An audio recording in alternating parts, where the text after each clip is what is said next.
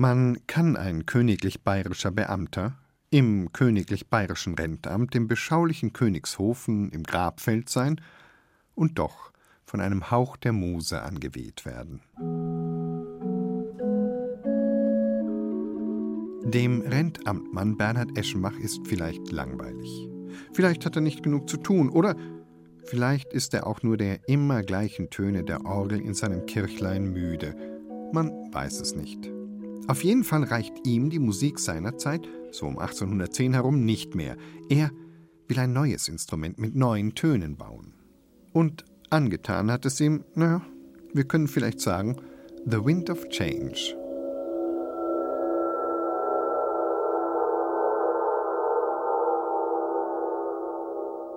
Es soll nämlich ein Instrument sein wie die Äolsharfe oder das Harmonium. Auf jeden Fall sollen freischwebende Zungen allein durch die Luftbewegung in Schwingung versetzt werden. Sehr zarte Töne sind das. Bernhard Eschenbach ist dem Reiz der winderzeugten Töne ganz und gar verfallen. In der Allgemeinen Musikalischen Zeitung von 1820 liest sich das dann so. Herr Eschenbach dachte darüber nach, auf welche Weise wohl die anziehenden, aber von dem ungewissen Spiel der Winde abhängenden und ganz ungezügelten Harmonien dieses Instruments unter die Gesetze unseres Tonsystems gebeugt und von der Gewalt der Finger abhängig gemacht werden könnten. Viele Versuche damit schlugen fehl.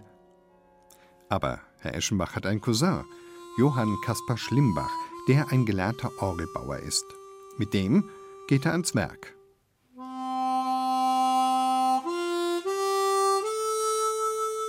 Es ist schließlich die Mundharmonika mit ihren unveränderlichen Zungen, die den beiden und dem Elodikon Geburtshilfe leisten.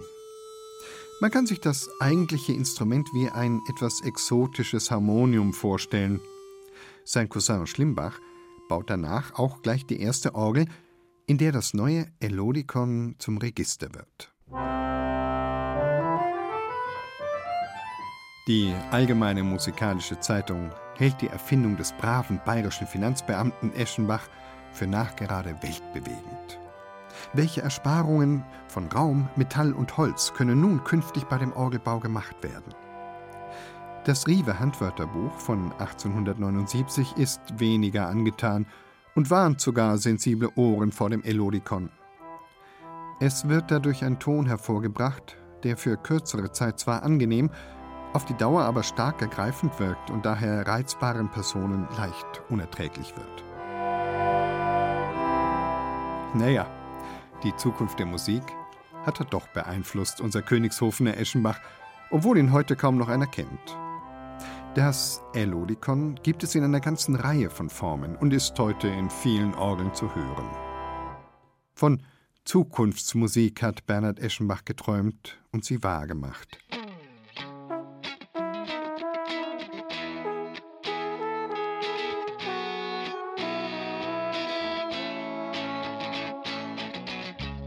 Um Zukunftsmusik geht es heute in unserem Feiertagsfeuilleton in der Zeit für Bayern am zweiten Weihnachtsfeiertag. Einem Tag, an dem sich das Kalenderjahr seinem Ende zuneigt und an dem wir unseren Blick in die Zukunft richten möchten. Mein Name ist Ewald Ahrens. Sie hören Bayern 2. Tun Sie das doch einfach noch eine weitere Stunde lang.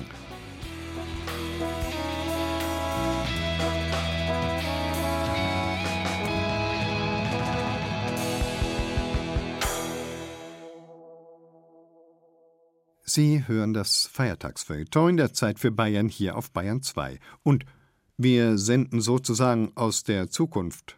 Und mit Musik. Also Zukunftsmusik. Aber, wie es so schön heißt, wer die Zukunft verstehen will, der muss in die Vergangenheit blicken. Und das hat unsere Autorin Petra Nacke getan, indem sie in ihrer eigenen kleinen Geschichte zurück in die frühen 90er reist. Da hört sie dann die Zukunftsmusik von Anno Dunnemals. Der Tag, an dem ich das Gefühl hatte, aus der Zeit gefallen zu sein, begann an einem Samstagmorgen gegen 10 Uhr in der Wohnung meiner älteren Schwester in Berlin.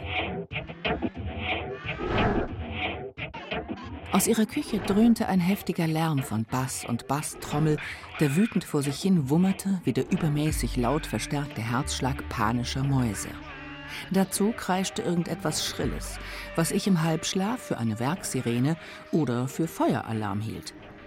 Kurz darauf erfuhr ich, dass es sich weder um Mäuse noch um eine Werksirene, sondern um Musik handelte. Das war meine erste Begegnung mit Techno und mit der Frage, ob man ab dem Zeitpunkt zur älteren Generation zählt, an dem man die Musik der Jüngeren nicht mehr als Musik erkennt. Genau darum ging es nämlich anschließend am Küchentisch, an dem Kim, meine knapp volljährige Nichte, und ein pickeliger Junge mit Ziegenbart gerade noch am Absacker nippten, während meine Schwester und ich unseren Frühstückskaffee tranken. Die dabei herrschende Ruhe war nur dem beherzten Einschreiten meiner Schwester zu verdanken, die der Lärmmaschine kurzerhand den Saft abgedreht hatte. Es war die Ruhe vor dem Sturm der Empörung, der mit Wieso machst du jetzt unsere Musik aus? begann und mit dem Zuschlagen der Wohnungstür endete. Zwischendrin gab es einen Dialog zwischen Mutter und Tochter, der, vielleicht nicht wortwörtlich, im Kern aber ungefähr so ablief. Tochter, du bist eine echte Spaßbremse. Boah! Mama, du bist eine echte Spaßbremse. Mutter, das ist, das kein Spaß, das, das ist Folter. Problem. Das ist Folter. Ich? Ja, ich muss deine Musik schließlich auch ertragen. Mutter, ist ja auch, ist ja auch meine Wohnung. Dein blöder Bob Dylan. Oh, der klingt wie ein nuschelnder Winselzwerg. Und das, was du da hörst, junge Dame, ist nicht mal Musik. Und das, was du da hörst, ist nicht mal Musik? Das Ganze muss sich zu Beginn der 90er Jahre abgespielt haben. Der Mauerfall war noch in greifbarer Erinnerung.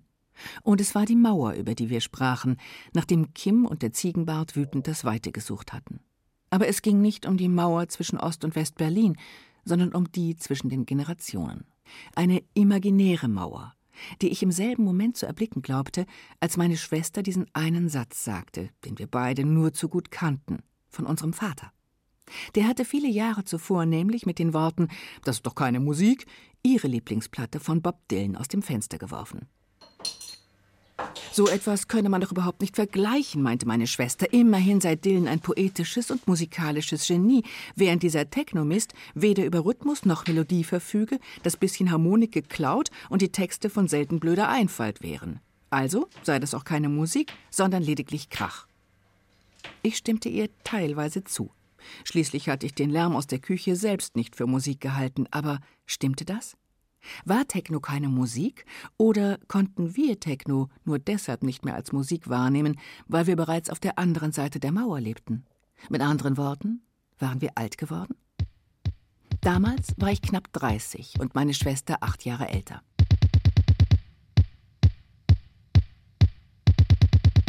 Wir sind dann tatsächlich noch am selben Abend in einen dieser Techno-Clubs gegangen, die es Anfang der 90er zuhauf in Berlin gab.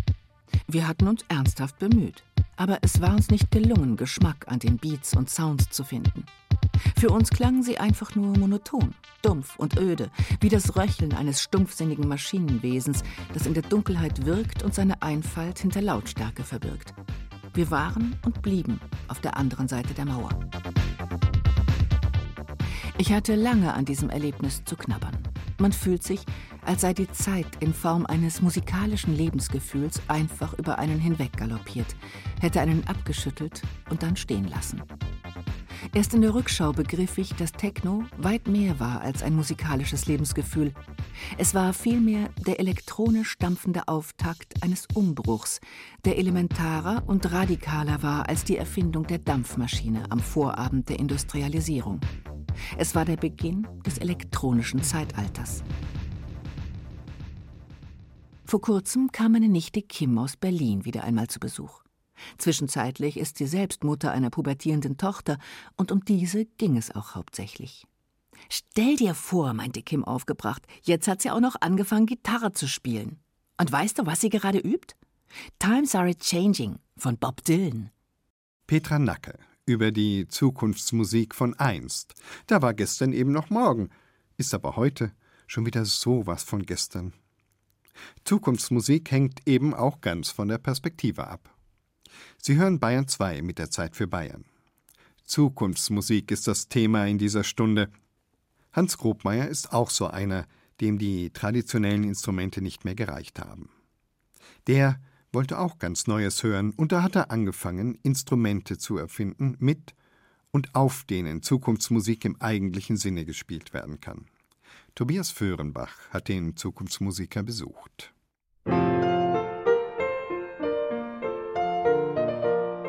In der Oberpfalz, vor der Tür von Heinz Grobmeier, Multiinstrumentalist und Instrumentenerfinder. Die ganze Tür ist mit Noten von Johann Sebastian Bach beklebt. Italienisches Konzert. Vergangenheit. Hinter der Tür die Zukunft.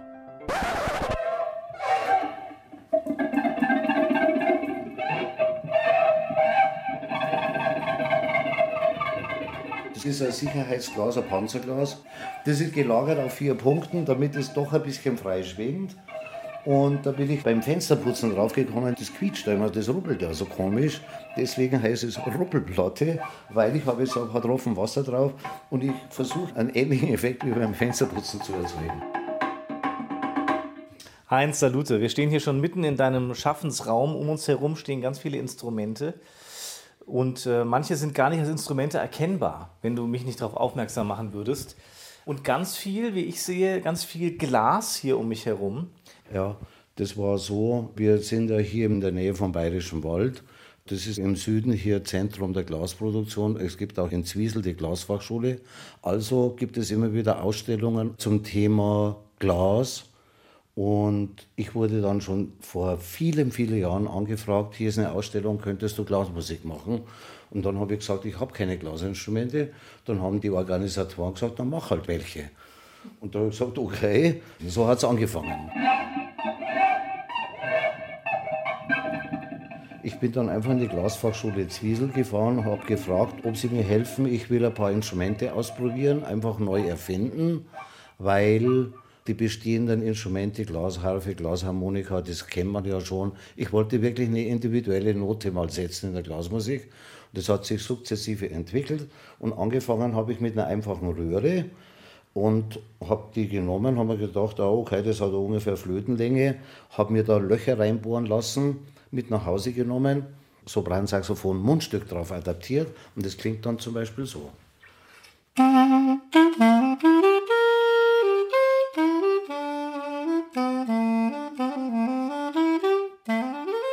das Glaschalumeau und als Begleitung das freischwingende Röhrenspiel.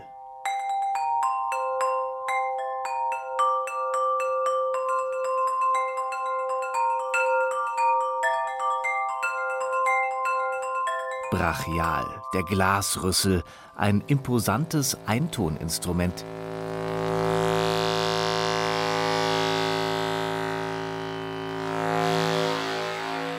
Und die bauchige Vase, das Glas-Udu.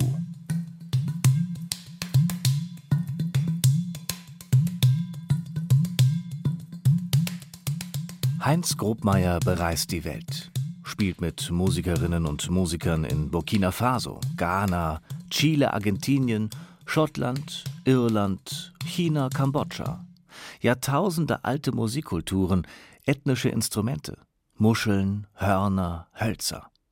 Zuhören, spielen, sich gegenseitig bereichern. Die Welt ist Klang und die Zukunft klingt überall anders. Es ist die Frage, für wen ist was Zukunftsmusik? Für mich ist vielleicht sogar Zukunftsmusik ein Wunsch, mal in der Cueva de Nerja in, in Spanien ein Konzert spielen zu dürfen. Die Höhle ist so wahnsinnig und es ist, seitdem ich da drin war, ein Traum von mir. Ist noch Zukunftsmusik. Ja, genau, das wäre jetzt noch Zukunftsmusik. Aber es ist natürlich im übertragenen Sinne. Und Zukunftsmusik kann man eigentlich meiner Meinung nach nicht richtig definieren vom Status quo, vom Jetzt her, weil wir wissen ja nicht, was dann Zukunftsmusik ist in zehn Jahren. Man kann nur ahnen, wie geht es weiter.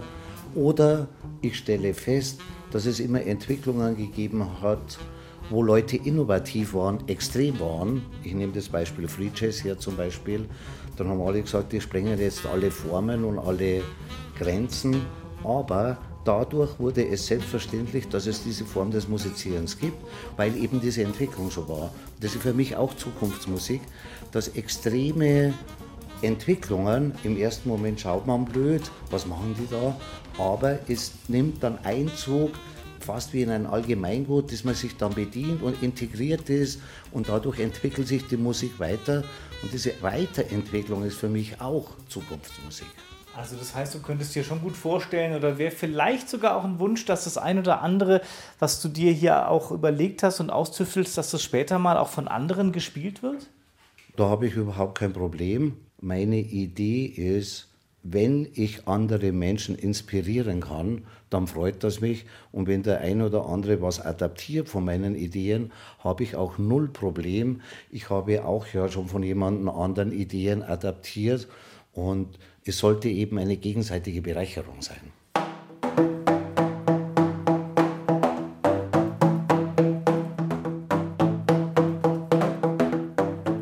Blues auf dem Schlappophon.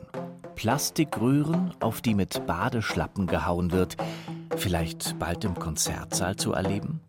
Zukunftsmusik? Bei Heinz Grobmeyers Bandprojekten schon Gegenwart. Kompositionen entstehen, das Repertoire erweitert sich stetig. Genauso wie seine Klangwelten, in denen noch nie zuvor ein Mensch gewesen ist. Ich habe schon Ausstellungen gespielt, wo das Großthema Plastik war oder Großthema Holz oder Metall oder abstrakte Themen. Und mein Anspruch ist, dass ich mir immer dann individuell dafür was einfallen lasse. Und selbst aus diesem Grund sind dann immer wieder mal Instrumente entstanden, damit ich auch themenbezogen zur Ausstellung die passende Musik entwickle und dann auch spielen kann.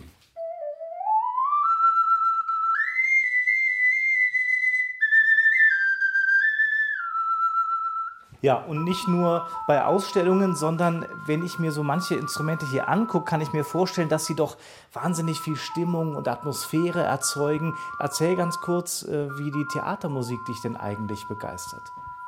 Also Theatermusik ist immer eine spannende Sache, weil es jedes Mal ein neues Thema ist. Egal, ob das eine Kindersache ist, Pumuckl oder Räuber Hotzenplotz oder ein klassisches Schauspiel. Und das ist das Spannende für mich. Die Theatermusik, muss ich ehrlich sagen, hat mich wahnsinnig inspiriert und auf viele Ideen gebracht. Und ich würde gerne ein kleines Beispiel demonstrieren. Gerne. Ganz kurze Geschichte. Die Orestie vom Aeschylus ist das älteste schriftlich überlieferte Drama der Griechen. Und in dem Stück kommt die Cassandra vor und die Cassandra äh, sagt in einer Vision den Tod vom Agamemnon voraus. Das ist eine Schlüsselstelle in dem Stück. Und dann habe ich immer rumprobiert, dann habe ich schon Bleche gehabt und geschüttelt und, ja. und dann habe ich mir Autoblech gekauft, mit dem reparierbar Autos, wenn größere Löcher drin sind. Und bin dann draufgekommen, ich mache in der Mitte ein Loch rein, exakt in der Mitte, dann nehme ich dem Blech am wenigsten Schwingung weg und mit diesem Sound hatte ich die Cassandra unterstützt in der Orestie. Und jetzt liebe ich dieses Instrument, das ich Wu Wu getauft habe, weil wenn ich es antippe, macht es Wu Wu. Es ist äh, mir wirklich auch wichtig, dass wenn Musiker auf die Bühne gehen, dass die innovativ sind, nicht nur an ihrem Instrument, sondern auch an ihren Einstellungen oder sich auch mal trauen, mit was Ungewöhnlichem auf die Bühne zu gehen um andere zu inspirieren, weil durch diese Inspiration kann jeder seine eigene Entwicklung machen oder kommt vielleicht auf Ideen und Gedanken, wo ich gar nicht drauf komme. Und dann äh, geht es auch in der Zukunft mit der Musik kreativ weiter.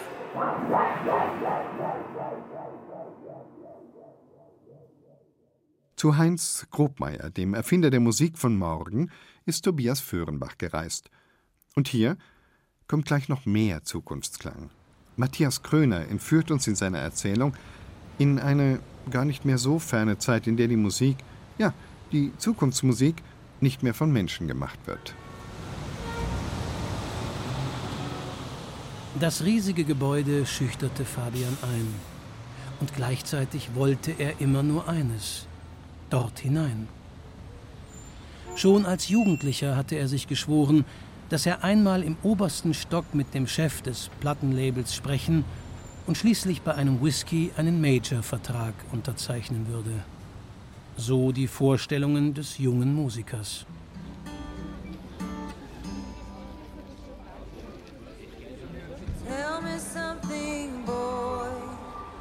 Inzwischen waren zwei Jahrzehnte ins Land gegangen und Fabian war nicht das, was man eine gescheiterte Künstlerexistenz nennen konnte. Er trat auf kleinen und größeren Bühnen auf, in ausgewählten Clubs und manchmal sogar auf Festivals. Wenngleich er im Line-up immer ziemlich weit unten stand, in Fliegenschissgröße auf dem Plakat abgedruckt, auf dem oben die Rolling Stones oder Lady Gaga pranken. Während sie kurz vor Mitternacht eine Bühnenshow mit Pyroeffekten und schwebenden Elementen abfeuerten, musste er nachmittags ran, wenn die verkaterten Besucher aus ihren Zelten krochen und seinen Auftritt hinnahmen wie den ersten Tag im Büro nach einem längeren Urlaub.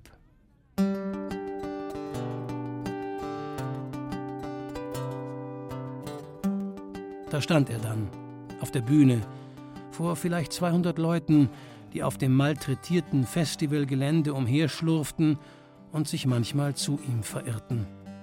Einige fingen auch an zu tanzen, doch nur wenige sangen mit. Fabian ließ sich von diesen Auftritten nicht entmutigen. Er genoss seine Gigs zum Trotz und das Beste war, er konnte von seiner Mucke leben, schon damals, vor 20 Jahren. Da hatte er auch den Begriff geprägt, den er seither mit sich herumtrug und der ihn manchmal zu verfolgen schien. Zukunftsmusik. Ja, Fabian wollte Zukunftsmusik bauen. Warum bauen? fragte er sich immer wieder. Weshalb wollte er keine Zukunftsmusik erschaffen oder wenigstens komponieren? Fabian betrat den großen Glasbau durch die Drehtür. Es waren einige Meter bis zur Rezeption des wuchtigen Foyers, wo eine gut gekleidete, professionell wirkende Mitdreißigerin stand, die ihn schon mehrmals abgewiesen hatte. Was hatte Fabian alles versucht, um hier hineinzukommen? Er hatte Frontfrauen und Männer kennengelernt, die über ihm auf der Festivalliste standen, Bands, zu denen er nicht musikalisch aufschaute, die aber weitaus bekannter waren, beliebter. Er hatte mit Musikjournalisten gesprochen, mit Veranstaltern, mit Roadies. Zuletzt hatte er sich in den sozialen Medien ausprobiert, sogar auf TikTok. Doch da war immer eine geheime Schranke, eine Barriere, die er nicht überschreiten konnte. Als gäbe es ein unsichtbares Land jenseits der Grenze, die er auf Teufel komm raus nicht passieren durfte bis er Tom kennenlernte. Sie wünschen? Die Frau blickte ihn an wie einen Verwandten, den man schon lange kennt, aber mit dem man einfach nicht warm wird. Ich bin mit Ihrem Chef verabredet. Fabian verbesserte sich. Ich weiß gar nicht, ob es Ihr Chef ist. Seit nur noch zwei Stockwerke dem einstigen Riesenlabel gehörten und sich Spotify in all den anderen Etagen niedergelassen hatte, war unklar, zu wem die ihm längst schon vertraute Pförtnerin gehörte. Das wüsste ich, antwortete sie.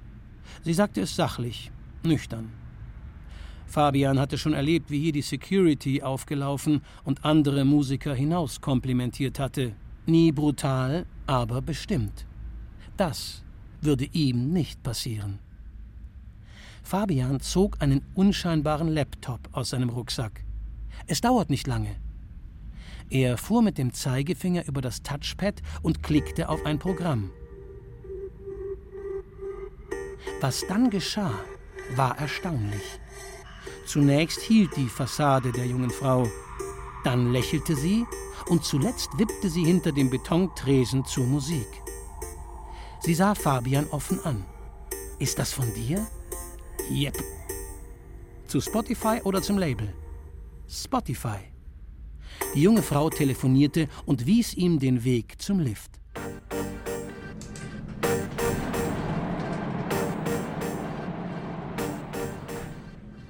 Fabian sah, wie die Zahlen wuchsen. Der Aufzug gewann kontinuierlich an Höhe. Tom, dachte er. Auf einem der Festivals war dieser Typ in den Backstage-Bereich gekommen. Er hatte sich Fabian als Chef der Tontechnik vorgestellt und ihm, ohne lang herumzureden, gesagt, dass er, Fabian, immer knapp am Ohrwurm vorbei komponiere. Fabian war nicht darauf eingegangen, hatte seine Gitarre eingepackt, sich umgezogen und dann gewundert, dass Tom immer noch in der Garderobe stand. Ich bin gerade an einer KI dran, hatte Tom gesagt. Einer KI, die Ohrwürmer erschafft. Und was habe ich damit zu tun? Tom hatte die Achseln gezuckt. Bisher nimmt mich keiner ernst. Und du siehst so aus, als könntest du einen Karriereschub gebrauchen. Außerdem verstehe ich nicht so viel von Musik. Ich kenne mich nur mit der Technik aus. Zwei Jahre lang hatten sie die künstliche Intelligenz gefüttert. Mit den Number One Smash-Hits des Planeten. Es war erstaunlich. Sie wussten nie, was die KI als nächstes ausspucken würde. Doch ein Song war besser als der andere. Nur den Text musste man noch bauen und in die Hooklines und in die ruhigeren Passagen einfügen. Nach sieben Monaten stimmte alles. Fabian sang zu Liedern, die er nie erschaffen hatte. Von ihm stammte nur der Text. Er verließ den Fahrstuhl und wunderte sich nicht, wie minimalistisch die Einrichtung war. Whisky gab es auch nicht, dafür Espresso. Fabian fand sich in einem riesigen Büroaquarium wieder, in dem mehrere offenbar wichtige Mitarbeiter saßen und ihm erst langsam klar wurde, wer hier der Chef war. Ein kleiner Mann, graumeliert, in einem unauffälligen, aber sicher maßgeschneiderten Sakko. Fabian spielte den vierten, den fünften, den sechsten Song. Und das haben Sie alles allein komponiert? Fabian nickte. Und plötzlich ging es ganz schnell. Der Mann im Sakko, der sich als David vorgestellt hatte, beauftragte seinen Assistenten, der binnen weniger Minuten einen Vertrag ausdruckte und ins Aquarium brachte. Sie können gleich unterschreiben oder Sie lesen sich alles in Ruhe durch. Fabian entschied sich für die zweite Option, nahm den Vertrag, sie verabschiedeten sich überschwänglich und dann war er wieder im Aufzug, der ihn zahlreiche Stockwerke nach unten brachte. Dorthin, dachte er, wo ich auf der Festivalliste stehe, ganz unten, und wo ich bald nicht mehr stehen werde. Doch etwas war seltsam. Alles fühlte sich falsch an, während der Fahrstuhl gemächlich ins 27. und 13. und 7. Stockwerk schwebte. Er hatte Zukunftsmusik gebaut. Er hatte sich seinen Traum erfüllt. Doch es waren nicht seine Klänge. Fabian hatte damit nichts zu schaffen. Nicht einmal Tom hatte etwas damit zu tun. Es war etwas ganz anderes.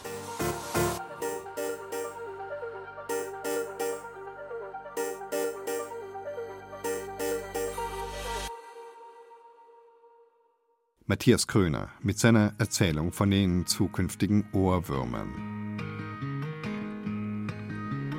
Aus, vorbei, das Thema ist durch für mich. Das Leben in der Stadt, nein, das brauch ich so nicht. Die Straßen sind voll und die Gesichter sind leer. Die Motten fliegen ins Licht und die Menschen hinterher. Mehr Schein als sein, was uns Glück verspricht. Alle werden belogen, aber es stört sie nicht. Und der letzte lebende Mensch mit Herz und Verstand springt schon seit Jahren Fackeln hell an jede Häuserwand. Zwei Worte, die da stehen und tapfer demonstrieren. Ich hab hier nichts, wirklich nichts mehr zu verlieren. Der Liedermacher Matze Rossi heißt eigentlich Matthias Nürnberger, kommt aber aus Schweinfurt. Sein Heimatsound, Stadtflucht heißt der Song, deckt also schon einen guten Teil von Bayern ab. Und wenn wir schon bei bayerischen Städten sind, nach denen manche Leute heißen, die dann doch wieder woanders wohnen, hier kommt ein Beitrag über Anita Augsburg und ihr berühmtes Fotoatelier in München.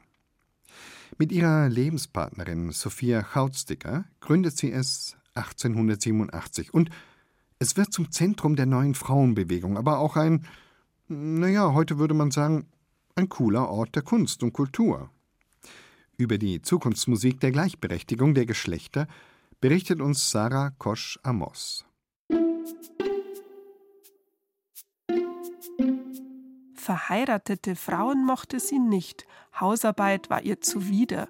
Das höhere Töchterdasein, das man mit Stricken, Sticken, Musizieren und schöngeistiger Literatur verbrachte, war für die 1857 geborene Anita Augsburg wie verbannt zu sein, in die Enge des Hauses, um allen Familienmitgliedern zu dienen, allen Ausbeutungsobjekt für nichtige Dinge zu sein.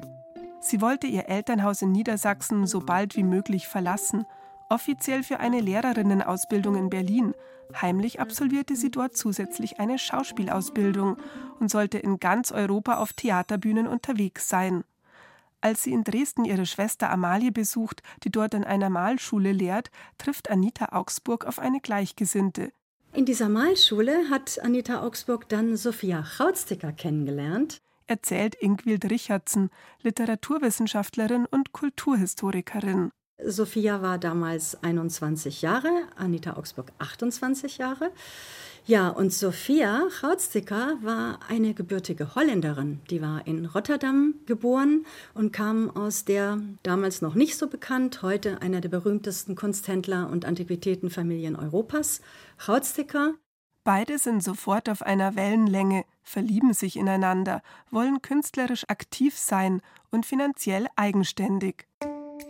Sie fassen einen Plan – Sie wollen nicht nur zusammenleben, sondern auch gemeinsam als Unternehmerinnen arbeiten. Die Fotografie war in den 1880er Jahren ein relativ junger Kunstzweig und Beruf, der viele Menschen, die nach einer Herausforderung suchten, anzog. Gegenüber Frauen gab es im fotografischen Gewerbe keine traditionellen Schranken, zumal es noch keine festgelegten Ausbildungsvorschriften gab. Die Idee des Fotoateliers Elvira war geboren, benannt nach der Prinzessin Elvira von Bayern. Wo also sollten Anita und Sophia ihr Fotoatelier gründen, wenn nicht in München? Die Wahl erklärte Anita Augsburg später so. Von allen Großstädten erschien München als die geistig freieste, wenigstens vorurteilsfreieste Stadt. Sie war schön gelegen, künstlerisch von höchster Bedeutung, und es bestanden manche Beziehungen zu ausgezeichneten Persönlichkeiten, zu Theater- und Malerkreisen. Ab nach München, hieß es im In- und Ausland. Man war damals überzeugt, dass der Aufbruch des neuen Menschen, der Aufbruch in die Moderne, nur hier erfolgen würde. Tatsächlich lebten um 1900 in der Maxvorstadt und in Schwabing die bekanntesten Künstlerinnen und Künstler, Schriftsteller und Schriftstellerinnen und Frauenrechtlerinnen des Deutschen Reiches. Ganz gezielt haben sie erstmal so zur Untermiete gewohnt, haben sich ausbilden lassen bei einem sehr bekannten Fotografenatelier damals sechs Monate lang und haben dann danach in der von der Tannstraße, dort wo heute die amerikanische Botschaft ist, haben sie dann ihr Atelier eröffnet, Spezialität Kinderaufnahmen. Ein Skandal. Insbesondere die Neuigkeit der weiblichen Leitung sorgte für großes Aufsehen. Um was für Frauen es sich bei den beiden Fotografinnen tatsächlich handelt, muss sich rasch herumgesprochen haben. Sie trugen ihre Haare kurz, Tituskopf nannte man den modischen Kurzhaarschnitt. Sie zogen Männerkleidung an oder Reformkleider, rauchten, ritten auf Pferden durch den englischen Garten, fuhren Fahrrad und lebten ihre lesbische Partnerschaft authentisch und offen. Absolut unüblich und selbst für das liberale München ein Novum.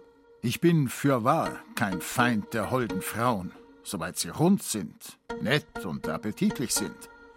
Nur eines gibt es, was ich wirklich hasse. Das ist der Volksversammlungsrednerinnen der zielbewussten, tintenfrohen Klasse. Sie taugen nichts im Haus, nichts im Bette. Dies bemerkte kein geringerer als Ludwig Thoma, Redakteur im politisch-progressiven Satireblatt, dem Simplicissimus. Thoma stand mit seiner männlichen Häme und den spezifischen Rollenerwartungen nicht alleine da. Zahlreiche Karikaturen und Schmähgedichte beschäftigten sich mit dem Kampf um weibliche Rechte, deren Aktivistinnen man immer wieder unterstellte, einfach keinen Mann gefunden zu haben.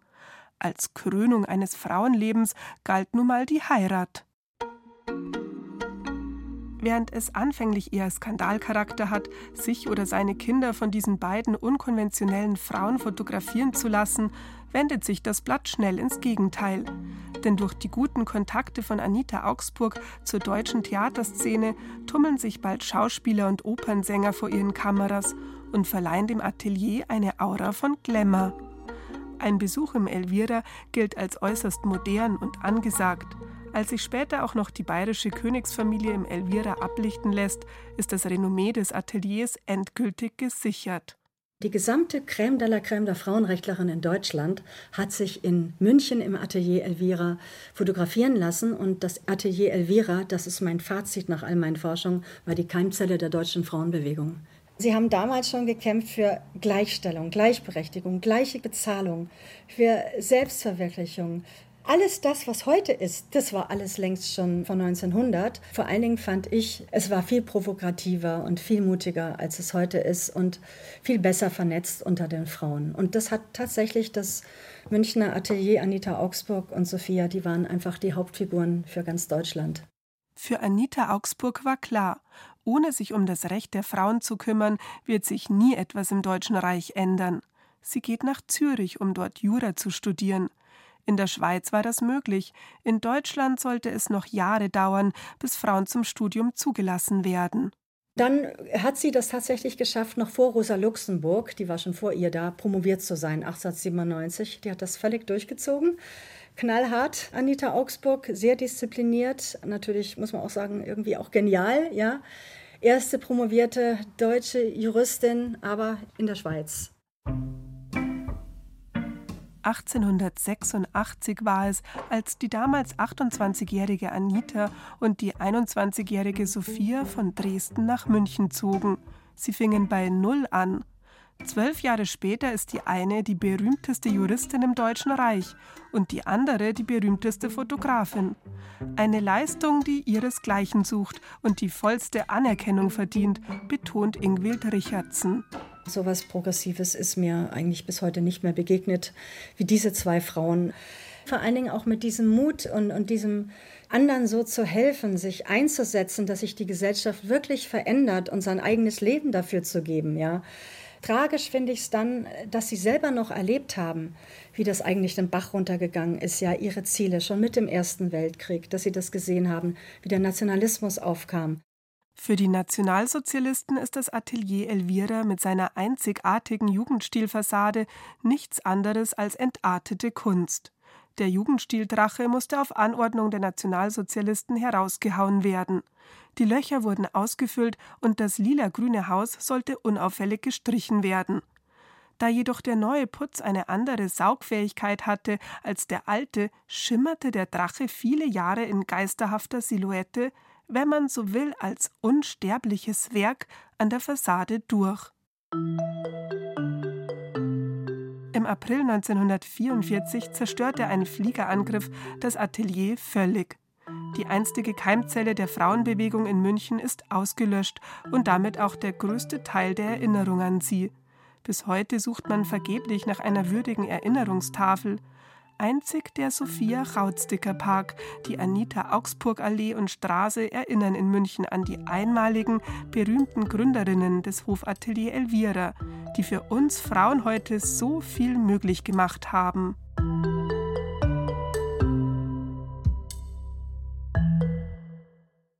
Sarah Kosch-Amos hat uns in das aufregende Leben von Anita Augsburg und Sophia Chautsticker hineinhören lassen. Für Weihnachtsgeschenke ist es jetzt ein bisschen spät, aber wenn Sie selbst mehr über die beiden lesen wollen, im Volk Verlag ist Ingvild Richardsens Buch Die modernen Frauen des Atelier Elvira erschienen. Aber jetzt ist Schluss mit der Zukunftsmusik. Willkommen im Heute, kurz vor eins am zweiten Weihnachtsfeiertag. Unser Feiertagsfeuilleton in der Zeit für Bayern ist zu Ende. All unsere Zukunftsmusik aus dieser Sendung können Sie in der BR Radio App sieben Tage lang nachhören. Und für die Zukunft empfehle ich Ihnen unseren Zeit für Bayern Podcast, den Sie in allen Podcast-Apps kostenlos abonnieren können, um so die kommenden Sendungen automatisch auf die Ohren zu bekommen. Mein Name ist Ewald Ahrens und ich wünsche Ihnen eine friedvolle Zukunft an diesem Weihnachtsnachmittag.